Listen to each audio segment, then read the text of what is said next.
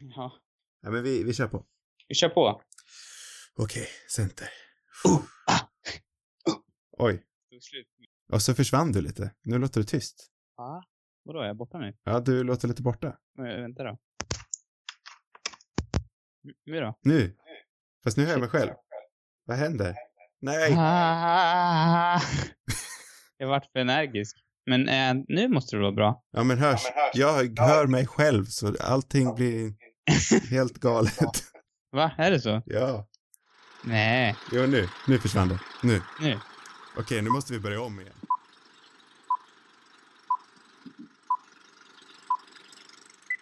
Hej och välkomna till ännu ett avsnitt av Radio Rubus.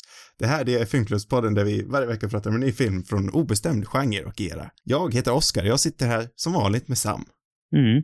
som nyss var för dag. energisk. Och den här veckan så blir den obestämda filmen från genre och era som inte heller är bestämd, Lancombe, Lacombe Lucien från 1974 av Louis Malle. Yes. Och den ska vi prata om i spoilerfantastisk detalj. Och så kör vi den här en gång till den här veckan. Vad handlade den här filmen om? Vad handlade filmen om? Ja, är det jag som ska ta den nu också eller? Om du vill, eller så tar jag den. Ja. Jag så känner att jag är-. Jag känner att jag är så otroligt bra på att berätta handlingar om filmer. Att, att jag gör det själv. Jag kan bara instämma. Nej, det, jag är ganska dålig på det. Men det den här känns så otroligt enkel att förklara. Så Mm. att, att jag kan tänka att jag kan göra den här. Så hoppas jag att det är svårare nästa vecka som du får ta. Eh, ja, det här är en, eh, handlar om, om Lucian, eller vad han nu heter. Jag, det, jag tycker det är så klurigt det där uttalet. Lucien. Lucien. Jag tror det är, jag har nämligen hört Lucian. Lucien. Jag Lucien. tänker, på, jag tänker på slutet. Lucien. Ja, men där.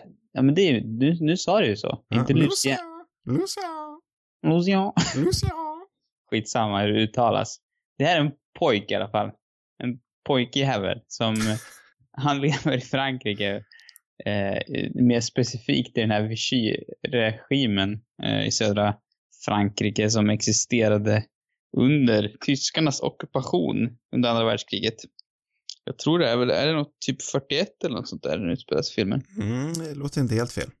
Ja, i alla fall. Den här pojken, han vill gå med i, frågar väl sin lärare, typ, som han, jag antar att han vet är med i motståndsrörelsen. Mm. Man kan få vara med. Han, han försöker även muta honom med en kanin han har glatt skjutit på en äng. men, men, eh, ja, han är, läraren tycker han är för ung för det där. Så då blir han lite bitter, sur, bitter kanske snarare. Och joinar nazistgänget istället. Är De här tysk, tysk-fransmännen. Mm. Eh, Den tyska polisen tror jag de kallar sig för. ja, och eh, får väl, han inser väl alla möjligheter som det medför. Eller makten. Mm. Den är han mycket glad att utnyttja. Eh, och sen blir han lite, jag vet inte, är han ens förälskad i den där stackars judiska tjejen eller är, är det bara något sätt att, jag vet inte, det är en underlig. Ja, något så här hävdnadsbegär. Ja, Måste hävda sin makt över, över både henne och hennes pappa på något vis. Ja, alltså det var inte alls det. Den här filmen var inte alls vad jag trodde att den skulle vara. Nej. Jag, tro, jag trodde att, att, att Lucian skulle vara en, en trevlig, eller alltså jag, jag vet inte, jag tänkte så här, han, det är en sympatisk karaktär. Han Mm. kanske gör några snedsteg men, men inser att han är, han har fel liksom på något vis. Ett riktigt glin är han dock. Ja, så, men, men så var det inte. Du hade för övrigt fel, 1944 utspelade den sig. Oj då, så pass sent. Aj, aj. Ja, nej men det, där har vi väl ändå premissen för filmen. Ja, men det tycker jag. Det Utmärkt som är- sammanfattat. Ja, vad bra. Det som är, det som är extra spännande med den är väl, och som var, eller fortfarande är, relativt kontroversiellt, det är väl sättet som fransmännen porträtteras i den här filmen. För att, för att redan när, när, ja, när den kom ut så var det nog, alltså, vad ska man säga, det franska folket tror jag, man såg nog på dem som att de hade, ja men som att de var emot, emot tyskarna och att de liksom på något vis kämpade för friheten och de var inte med nazisterna liksom, eller man ska säga. Men den här filmen visar ju att det ändå var rätt många som, som på något vis lät sig bli, ja, som vek sig för tyskarna. Och eh, som var med på samma liksom hemska eh, behandling av judarna Mm. och så vidare. Så att den, den tar ju upp en ganska smutsig historia, eller en smutsig bakgrund hos det franska folket som jag tror de helst vill liksom glömma. Ja, det är ju precis som vi vill glömma det här i Sverige. Ja, men precis. Samma, samma grej liksom. Precis, men det är väldigt intressant hur den tar upp. Jag, jag gillar ju sånt här när man eh, komplicerar krigssituationer och inte gör det så svart och vitt. Ja, och tar upp såna här delar av, av krig som man inte kanske har utforskat, kanske Mm. inte som är det första man tänker på utforska. Precis. Eller svart och vitt är det ju fortfarande. Man, det, det är ju absolut att nazisterna i det här fallet har 100% fel. Men eh, att man komplicerar synen på vilka som var goda och onda, om man säger så. Mm. Ja. Nej, det är en väldigt, väldigt intressant premiss och jag tycker också själva utvecklingen av filmen, eller att den, att den inte blev den filmen jag trodde den skulle bli när jag läste handlingen, utan att den, för att det är ju en väldigt okonventionell karaktär den här Lucian. Han Mm. är ju, man Odräglig. Han är ju, alltså man, det är ju väldigt tidigt på något vis etablerat att han är en skitunge. Mm. Eller, och att, jag tycker framförallt den här scenen här han tar fram sin slangbälla och skjuter den här stackars fågeln på grenen. Mm. Det, det på något vis presenterar honom väldigt bra. Som den här, han är ju en väldigt sökande person som förmodligen inte har fått så jättemycket uppmärksamhet och kärlek känns det som. Och som inte riktigt vet så här, han vet inte riktigt var, var han är hemma någonstans i världen, tänker jag. Eh, och så är han en liten skitunge också.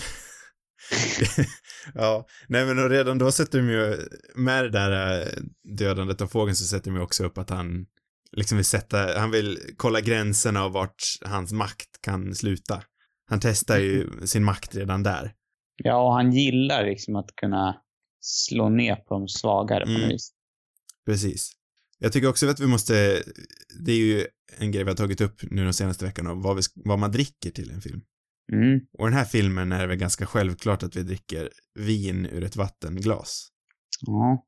Eller, inte champagne då. Eller champagne. Det går ju mycket champagne där. Ja, det är, det är visserligen en riktigt bra scen. Men jag, jag, jag tänker på, på scenen när han sitter där med sin mamma och de dricker vin ur vattenglas, sörplar på en sån här riktig bonnasoppa. Och så skär de bröd från det här otroligt, det ser ut som ett jättetorrt hjul med bröd. Mm. Då vart jag väldigt inspirerad av att dricka, dricka vin ur ett vattenglas. Men har ju såklart även rätt att champagne ur ett vattenglas funkar lika väl, för där äter de också en, en bonnisoppa. Ja, det gör de ju faktiskt. Men brödet är inte lika bra. Nej, nej, det ska vara det då. Ja. Nej, men det, det är... Eh, ja, just det, du snackar om drycken nu. Ja. Ja, men du, du kan gå tillbaka från ett drycksnack. Det här var en viktig punkt, drycken. Jag dricker inte, jag dricker varken champagne eller vin ur ett vattenglas, tyvärr. Ehm, Det är ju jag. Jag har ett så här stort, stort glas fyllt till toppen. ja, vad härligt.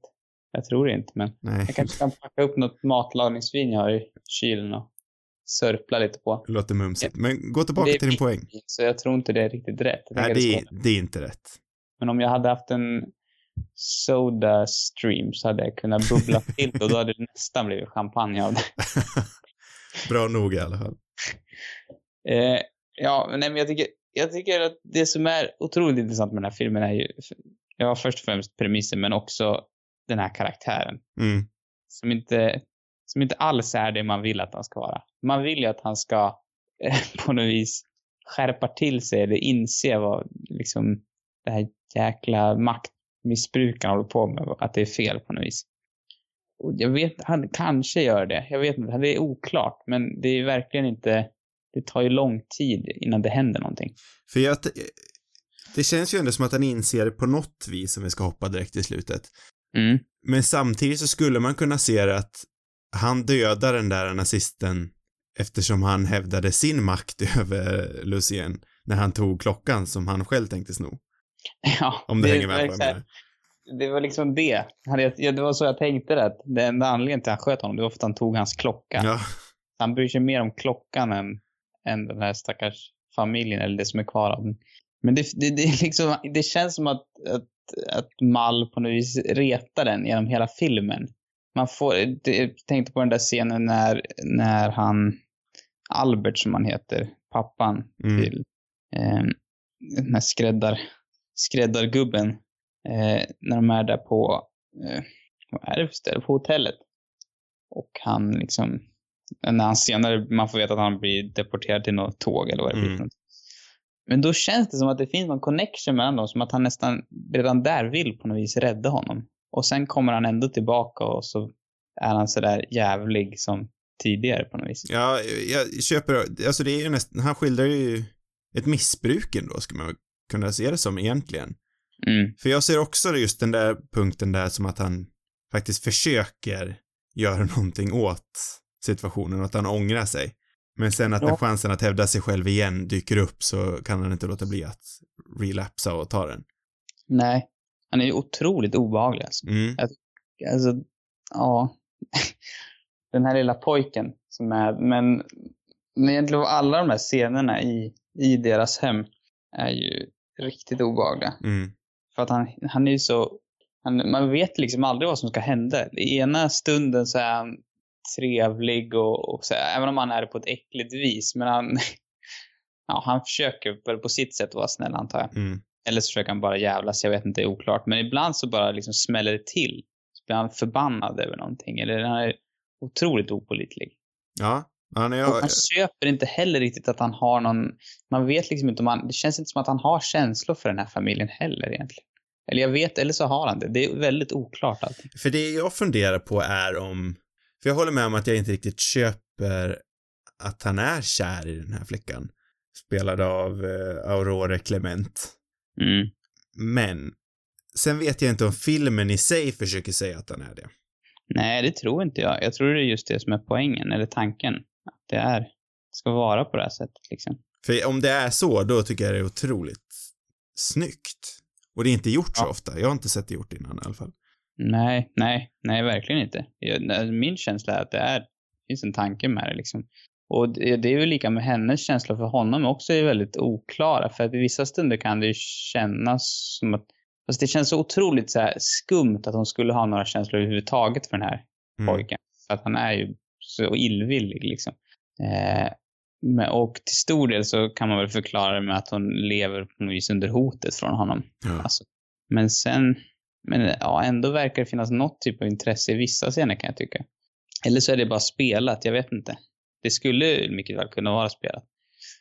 Ja, nej, för det, det är just det jag själv inte riktigt känner att jag kommer fram till ett svar på. För jag går också den där tankegången att jag inte riktigt vet ur hennes perspektiv hur hon känner. Nej. Men det- oavsett, alltså alla de här tre huvudskådisarna tycker jag väl ändå Mm. att man kan kalla det för. Jag tycker de är underbara allihopa. Mm.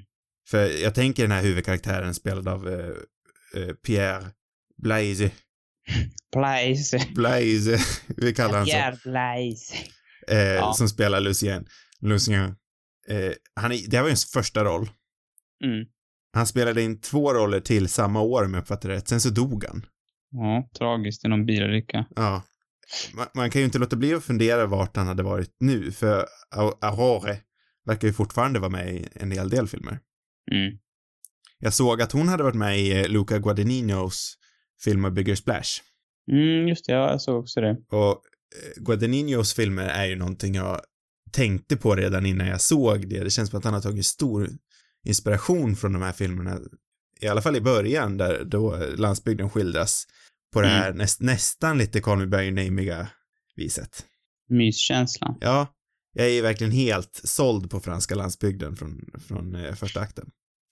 Ja, alltså just den där scenen när han cyklar till tonerna av Django Reinhardt, den är ju, Mm. det är mysigt. Med en basker och allt. Det är ju liksom, Ja, och den här golf, golfkostym, eller golfklädseln, golfbyxorna ja. han får.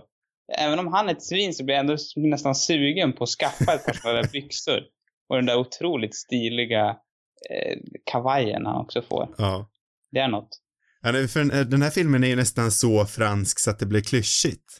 Ja, men är den verkligen Den, det? den, skildrar ju allt, den skildrar ju alla de här äh, franska klyschorna som man egentligen skrattar åt nu för tiden. Jag menar att alla har, alla dricker vin, alla har baskrar på sig och, och så Jag vidare. tycker inte att den känns så klyschig Nej. igen. Nej, precis, men det känns aldrig klyschigt. Nej, jag vet inte om den... Det är ju sådär i Frankrike, det vet du alla, alla har ju baskrar, det är så det är. Men det är bara han som har basker. Det måste ju komma från någon, någonstans ifrån. Nej men eh, i det öppningsscenen där, alla i byn har baskrar på sig. Det var någonting jag reflekterade över. Är det så? Så är det. Men det, det, är ju som du säger, det kommer ju, den stereotypen kommer ju någonstans ifrån. Mm. Och det är väl det den här filmen, det är väl den tiden den här filmen skildrar. Kanske inte ens var etablerat. Det kanske inte var lika etablerat med den här äh, stereotypa fransmanna-looken på 70-talet. Nej, det är det jag funderar på. Jag tänker att den här filmen är äldre än 70-talet. Mm. Ja, kanske. Jo, det gör det. Alltså den har ju någon typ av tidlös kvalitet. Mm. tycker jag. Eller så är den, ja, nej jag vet inte, den är svårplacerad. Ja men, ja, men det är väl just för att den skildrar det här, ja, i och för sig, andra världskriget blir ju inte tidslöst, men den här öppningsscenen blir ju ändå den här lite tidslösa Andra landsbygdsskildringen. världskriget känns, alltså just för att det finns inte så jättelång filmhistoria innan andra världskriget. Ja, det finns ju en del såklart, men det känns ändå relativt tidslöst. Ehm, Men jag måste säga det också att jag har ju varit ganska väl uttalad om att eh, fransk film runt 60-talet inte är min favorit. Nu är det här lite senare än dess, men du har ju verkligen öppnat upp mina ögon till Louis Malle. ja, det är ju nog förmodligen för att han inte hör till, till det här. Han hör ju inte till nya vågen-gänget. Nej liksom. men precis, det känns, hans filmer känns ju långt ifrån det här. Eller från, Mm. från det. Ja, nej, han är väldigt... Jag, jag har sett två andra filmer och båda de två är också väldigt... Alltså det är den, an, alltså den här Histigalien som jag snackade om tidigare, den är ju... Den kanske inte är lika... Alltså ämnet i den är väl kanske inte lika intressant. Det är ju med att det är en, en liksom väldigt välgjord, spännande Mm. och liksom smart thriller eller vad man ska kalla Mm. det för något. Eller noirfilm. Um, sen alltså den här, vad heter den? Tag mitt liv heter den på svenska tror jag. Om en man som ska ta livet av sig.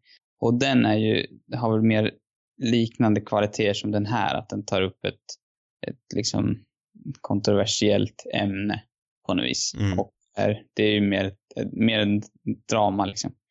Ja. Eh, För jag, jag, jag gillar det här, äh, den här, äh, det här konceptet du tog upp förra veckan, att vi säger vad vi tycker om filmen i slutet. Jag tyckte det var lite spännande.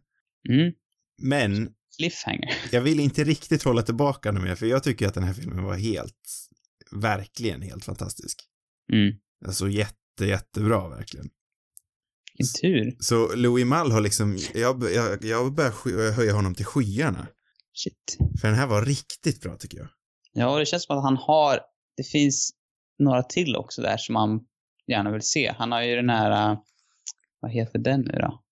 Det finns en 80-talsfilm med honom, tror jag, där som han, och den är delvis självupplevd också. Jag tror det, även den här har, har vet du, kopplingar till hans egen barndom. För att han växte ju upp liksom i, i det här Frankrike. Mm, Eh, jag tror han bodde i den här Vichy-regimen. mm, Och han, den här andra filmen som heter någonting med Les Enfants, tror jag. Den skildrar någon internatskola på den här tiden och hans, jag tror det är, ja, de judiska barnen kanske blir, om de blir deporterade eller vad det är för någonting. Ja, men den Eh. filmen har till och med jag hört talas om.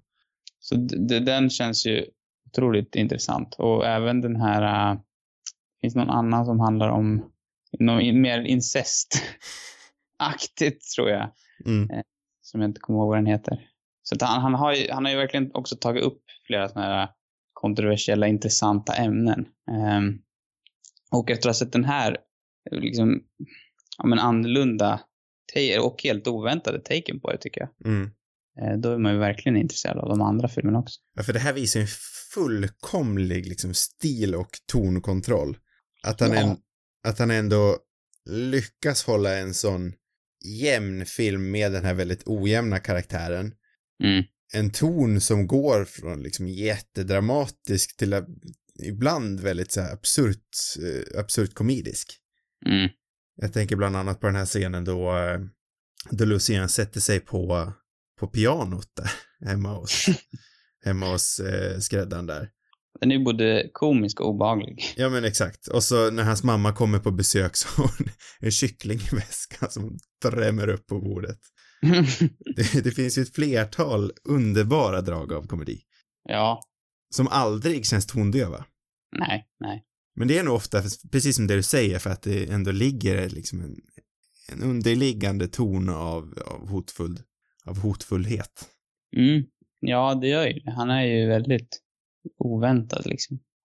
Och det, det, det känns också, det känns så unikt att man inte får grepp om huvudkaraktären. Mm. Alltså, någonsin. Man vet inte vad han ska göra för någonting. Man har ingen aning. Man, som jag sa tidigare, man tänker flera gånger att ja, men han kanske inser nu, nu får det vara nog liksom. På något vis. Mm. Det bara fortsätter. Och man vet inte liksom hur man ska tolka slutet heller, liksom var, varför han till slut bestämmer sig för att, för att rädda de två.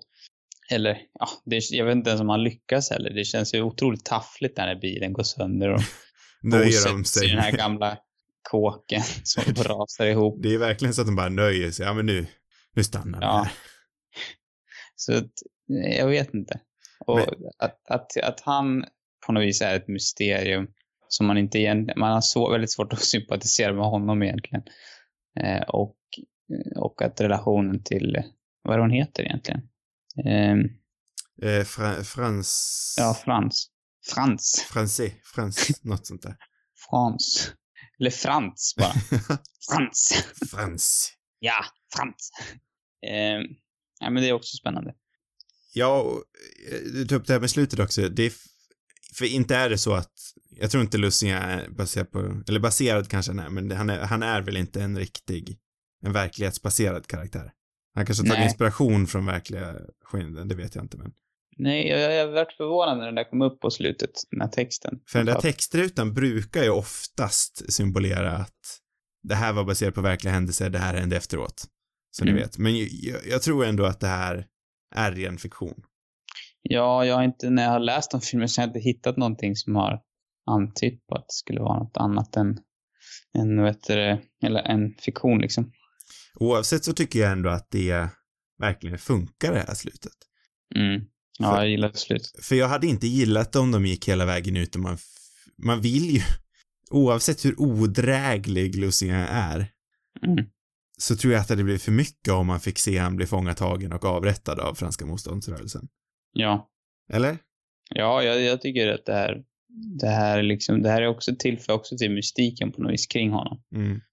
Att man, och till filmen att det är det här ganska oklara slutet, även om det är konkret vad som händer med honom, men man får inte se resan dit och man får egentligen inte veta vad som händer med de andra. Nej, och jag tycker slutet också fångar den här väldigt eh, annorlunda relationen de här två människorna har. Mm. För den börjar ju kännas lite mer infekterad i slutet ändå. Eller jag som läser in då? Nej, det finns ju bland annat den här scenen när hon står och kollar ner på honom med en sten i handen. Ja, men, ja. Jag, jag, har inte läst, jag, jag har inte läst in då att det är hotfullt. Så att eh, i min värld så känns den väldigt infekterad. Jag menar, han är ju, han är ju en liksom oberäknelig person som våldtar henne antal Ja, just det, ja. Så att jag menar, även om han gör det här så känns det ju som att eh, det förlåter ju inte honom på något vis. Nej, nej, inte på någon nivå, men Framförallt eftersom han endast gör det för klockan i min värld. jo, men jag tänker ju också att han gör det. Mer än Ja. något drag av att han gör det för hennes. Det är åtminstone det som får det att tippa över på något vis. Att han Precis, ska- ja. att han inte tycker om att den här nazisten har makten över honom. Att han till slut blir liksom nedputt, att det är någon annan som är över honom.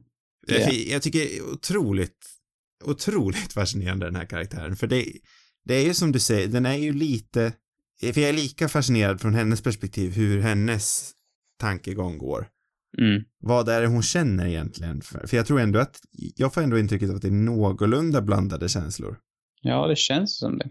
Jag får i alla fall intrycket av att det, det finns någon typ av affektion för Lucien. Ja, även om jag har liksom svårt att fatta det egentligen. Men, Mm. men det känns som att det finns det kanske. Jag vet inte. Ja, det är jätteintressant. Ja. Men vi måste ju prata lite mer om hennes pappa också. Mm. Som faktiskt är spelad av en svensk. Holger. Holger Löwenadler. Ja, det var spännande faktiskt. För jag, jag måste säga att jag är väldigt, väldigt imponerad över att han eh, talar franska som i mina otroligt otränade öron låter bra ändå. Ja, men han kanske har någon fransk, eller vad har han för bakgrund egentligen? Nej, han är född i Jönköping tror jag. Kanske har bott i Frankrike. Ja, ja det är möjligt. Men pratar han inte lite tyska ibland också? Mm, gör han det? Nej, inte mycket, men jag, jag tyckte jag, jag hade Han ganska låg volym på den här gången, så jag hade lite svårt att höra, men Det vet jag det är inte. möjligt att han, det var inte mycket i så fall, det var bara någon mening hit och dit. Ja. Eh, ja, men det är oavsett imponerande som tusan att han spelar på franska så pass väl som han gör om han är svensk. Sen kanske han har franska föräldrar eller något sånt där. Fast Lövenadler låter ju inte så franskt. Det låter inte så franskt. Nej. Nej. Han låter som att han är någon, någon eh, liksom adels, adelsperson. Kanske, Ja. Eller även adel. Väldigt låter inte helt orimligt. Nej, men jag, jag tyckte han var jätte, jättebra i den här filmen. Mm. Jag varit helt tagen av hans han, han har liksom en aura, han, han, hela hans personlighet, hans persona skriker liksom intressant för mig. Mm. Att han går omkring där väldigt överklassig ändå. Han, hans utstyrsel är väldigt överklassigt kodad. Mm. I den här nedgångna lägenheten. Det visar ju också en man med en otrolig stolthet. Ja, ja. Som är en intress- intressant kontrast till Lucien. Vars stolthet ändå, Han har ingen. ja men han har väl ändå en stolthet. Jo, det har han. Han är väldigt stolt över sig själv. Han har Nej, ingen rätt till det på något vis. Nej. Nej, och, och Holger har ju, har ju rätten till en stolthet, får jag ändå intrycket av. Men han har, han har inte kapaciteten till att ut, uttrycka den. Eftersom Nej. han alltid hamnar i ett, i ett eh, underläge konstant. Ja, På grund är av situationen han ligger i, eller sitter i. så har han ju ett underläge liksom. Jo men han är, precis, på grund av hans påbrå. Ja, Så det är ju väl, det är en otroligt intressant skildring av makt, maktperspektiv. mm. och maktskildring i allmänhet. Det är ju nästan så att man hade velat sett mer av de här helyllade nazisterna. För jag, jag är, hade, är lite intresserad av hur, hur den tyska polisen står i kontrast och hur de, hur de eh, står i kontrast till nazisterna. Den tyska polisen. Ja, precis. De är ju nazister, den tyska polisen också, men hur, hur, eh, hur, det finns ju även liksom eh, eh, kostymbeklädda nazister, om man säger så Mm. de här helyllade nazisterna som går i gråa uniformer. Ja, men det är väl tyskar antar jag och, och de här är väl tyska polisen. Det är kanske tyskar inom den tyska polisen också, det vet jag inte, men det är väl framförallt fransmän. Ja men precis, det är fransmän som är i tyska polisen och tyska nazister som är där. Så, nu har jag förklarat vilka jag menar. Vilka två parter. Hur de två parterna skulle spela mot varandra, det får man aldrig riktigt, riktigt se. Nej. Det som är intressant med, med, med Lucian, det är att han, han har ju egentligen, han är ju inte driven av, av de, det, det är inte så jag ser i alla fall, att han är driven av några, några nazistiska idéer. Eller jag, känner, jag tror inte han har ett, liksom ett hat mot judar egentligen, utan han är mer, alltså att han går med i de här, det är ju för att han, och, för, och att han också utnyttjar den här makten, alltså det är för att han gillar makt på något Mm. vis. Alltså han gillar, eh, han, för det första så är han ju sökande eh, och, eh, och han vill liksom på något sätt vara med och eftersom han inte får vara med i de här motståndsrörelsen då vill han vara med de här istället. Men Mm. det, känns, det känns ju inte, dri, han är inte driven av, av, av nationalism eller någon typ av hat mot, mot judar och så vidare. Nej, det tror inte jag heller. Det är det som, det är det som gör honom extra intressant tycker jag. Ja. Och eh, jag vet inte, jag saknar nog inte, eller det är förstås, det skulle vara intressant kanske att se dem, alltså nazisterna mot tyska på, alltså på något deras relation Mm. Eventuellt. Men jag vet inte, jag saknar inte jättemycket. Nej, alltså det är ingenting jag saknar i handlingen i sig. Jag, jag hade bara, jag hade bara tyckt, eftersom jag är så pass inne i den här världen så hade jag bara tyckt det var intressant att se. Ja, jag förstår. Eh, vi nämnde aldrig, vad tyckte du om den här filmen? Jag tycker också den var riktigt bra. Den är ju, ja, nej men alltså, det var inte alls vad jag hade väntat mig. Och det, kan, det är lite så här, man blir alltid lite liksom, när, man, när det är någonting man inte väntar sig så blir man liksom nästan chockad på något vis. Mm.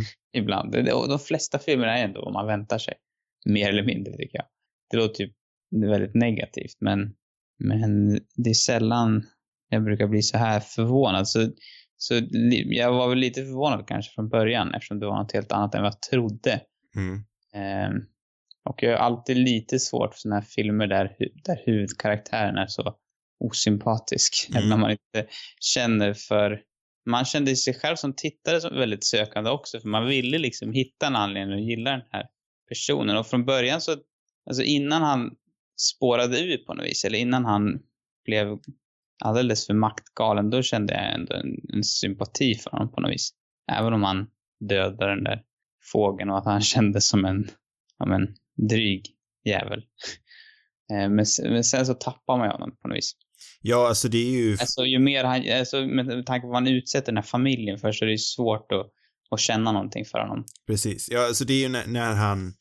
Jag tappar, jag tappar inte ens hoppet för honom. Jag tappar, när jag tappar hoppet för honom är när han väljer att, att, eh, vad säger man, att, att namnge sin gamla lärare som, som ansvarig för motståndsrörelsen. Mm.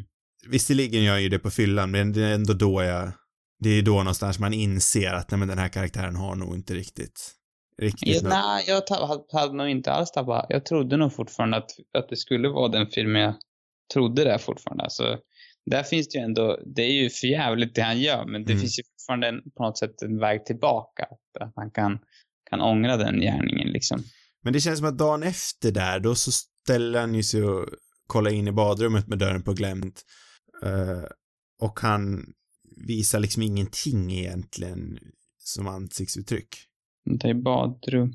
De visar ju, dagen efter så visar de eh, läraren när de håller på att dränka han i badkaret.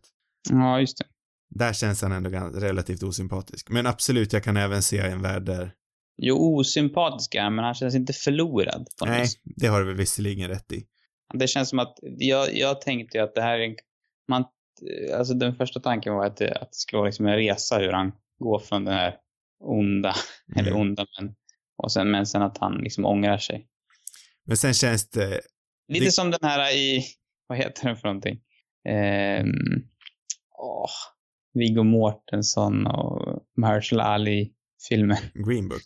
Green Book. Där har vi verkligen en, alltså jag menar, där Viggo Mortensen börjar med han liksom inte, att han vill kasta glaset som, som de här svarta snickrarna ja, just det, ja. har, har druckit ur. Jag menar, där är han ju verkligen på botten. Alltså mm. det är ju väldigt svårt, alltså en sån karaktär hatar man ju. Mm. Och, men sen så liksom ändras han i slutet så har han helt, alltså hela hans resa liksom så har han helt vänt på, på det på något vis. Mm. Ja, det är den mer traditionella resan. Ja, men den är ju väldigt traditionell mm. och liksom Hollywoodvänlig. Och det var väl kanske, det var ju den resan jag förväntade mig i den här filmen. Och mm. den kom. Det är det som är så intressant tycker jag. Ja, när man, man såg ju liksom sakta men säkert hur, hur det här uh, bara eskalerade. Mm. Uh, det går ju liksom in i den här scenen där de uh, går hem till den här läkaren som brukar hjälpa motståndsrörelsen. Mm. Och när Lucien börjar leka med hans sons modellbåt som han har jobbat med i ett år. Oh, det, det är nog behagligt. ja, för mig, jag tappade nog honom när han, det var nog när han liksom var hemma hos, när han kom med den här champagnen på något vis. Mm. Det var en ganska lång scen, men, eller flera scener, men där, där kände man på något vis. Jag vet inte, när skedde det? Det måste ju, skedde det innan eller skedde det efter den här läkaren?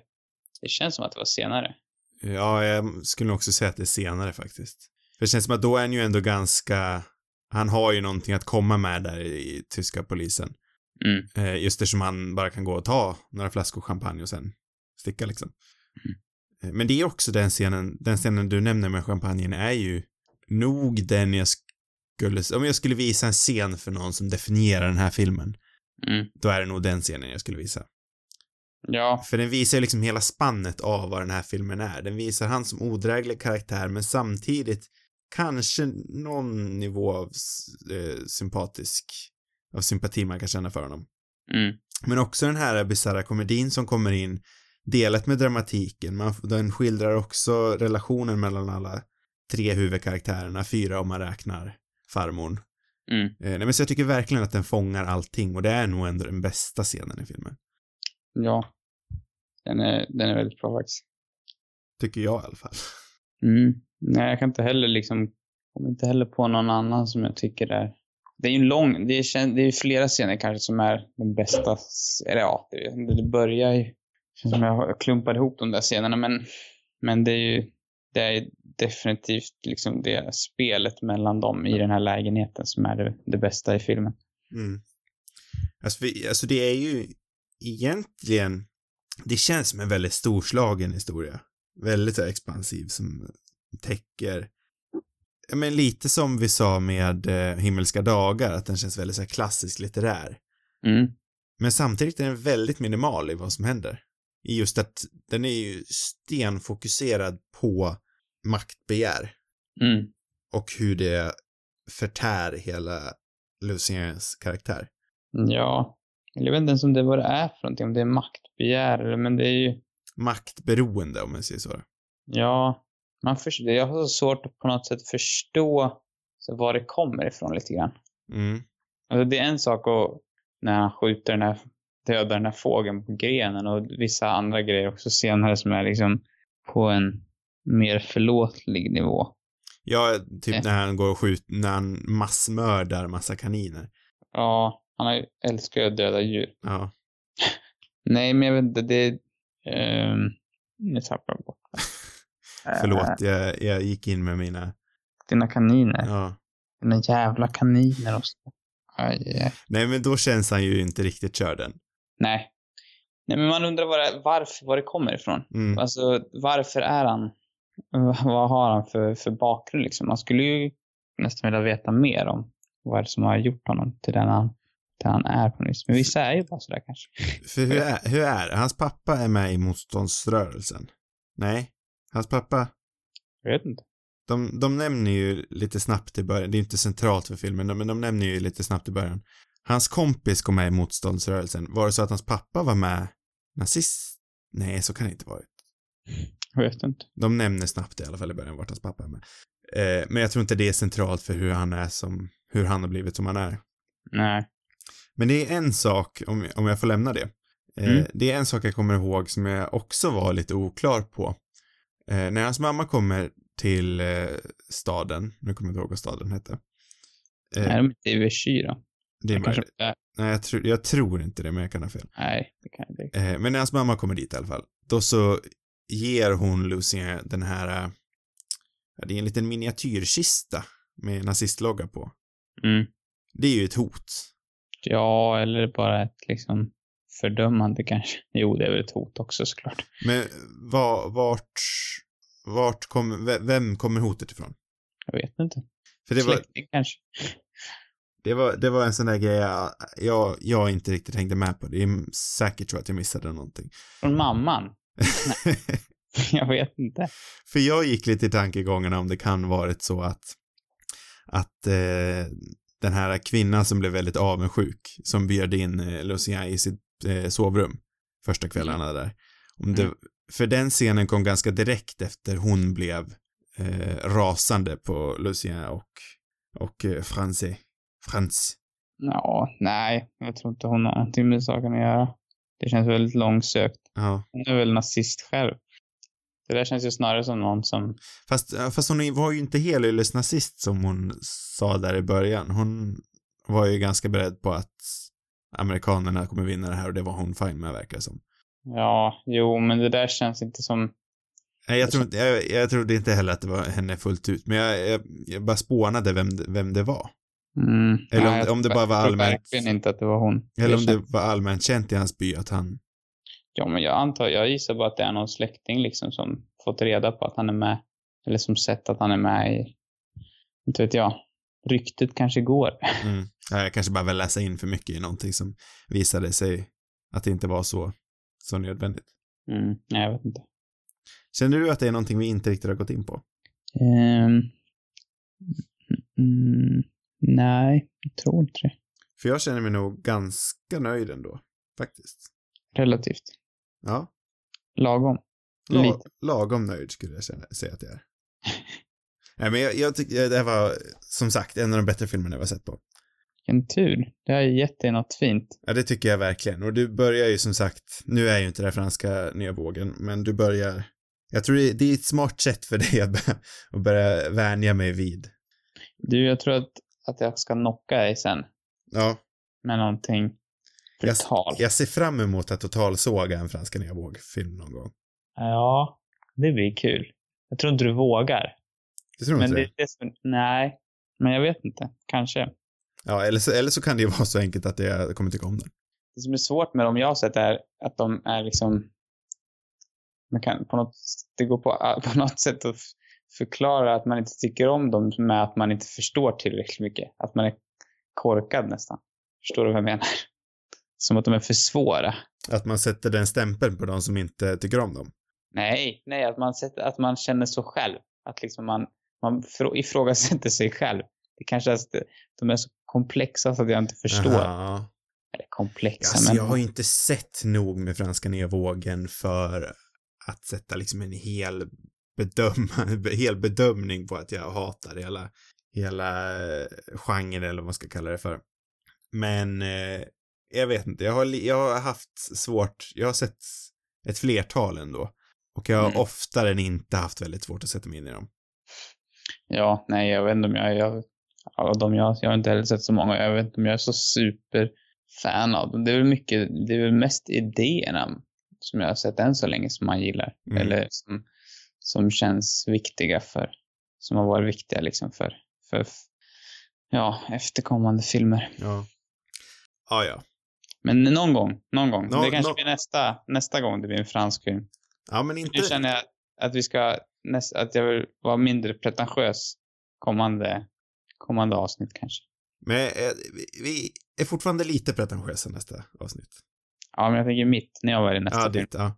Men till mitt nästa avsnitt, till mitt nästa avsnitt, så har jag ändå tänkt att vi ska vara nå lite pretentiösa. Mm, det låter bra. Men vi rör oss till relativ nutid återigen, till 2010. Mm. Eh, för jag har varit på lite, litet humör att se om på Girls på sistone. För jag tycker, tro, oavsett hur ojämn den serien var så, när den var bra var den riktigt bra. Mm. Eh, så jag tänkte att vi ska se på Lina Dunhams Tiny Furniture från 2010. Mm. Spännande. Den finns att se på SVT Play just nu. Oh. Även på HBO. Jaha, där finns den också, om ni har det. Klart man har. Det har inte jag. Det är sån där C tönt Ja. Eh, Så passa på att se på Tiny Furniture till nästa vecka. Fler avsnitt hittar ni på cinemarubus.com. Har ni frågor och vill ha svar eller har ni kanske ett förslag så skicka in det till cinemarubus.gmail.com. Sociala medier, det har vi också. Där heter vi Cinemarubus på Instagram och Twitter. Mm. Det var allt för den här veckan. God natt. Nu är det riktigt god natt för nu är det sent. God natt. Till skillnad från förra veckan där det var riktigt tidigt. Alldeles för tidigt. God natt på er allihopa. God natt.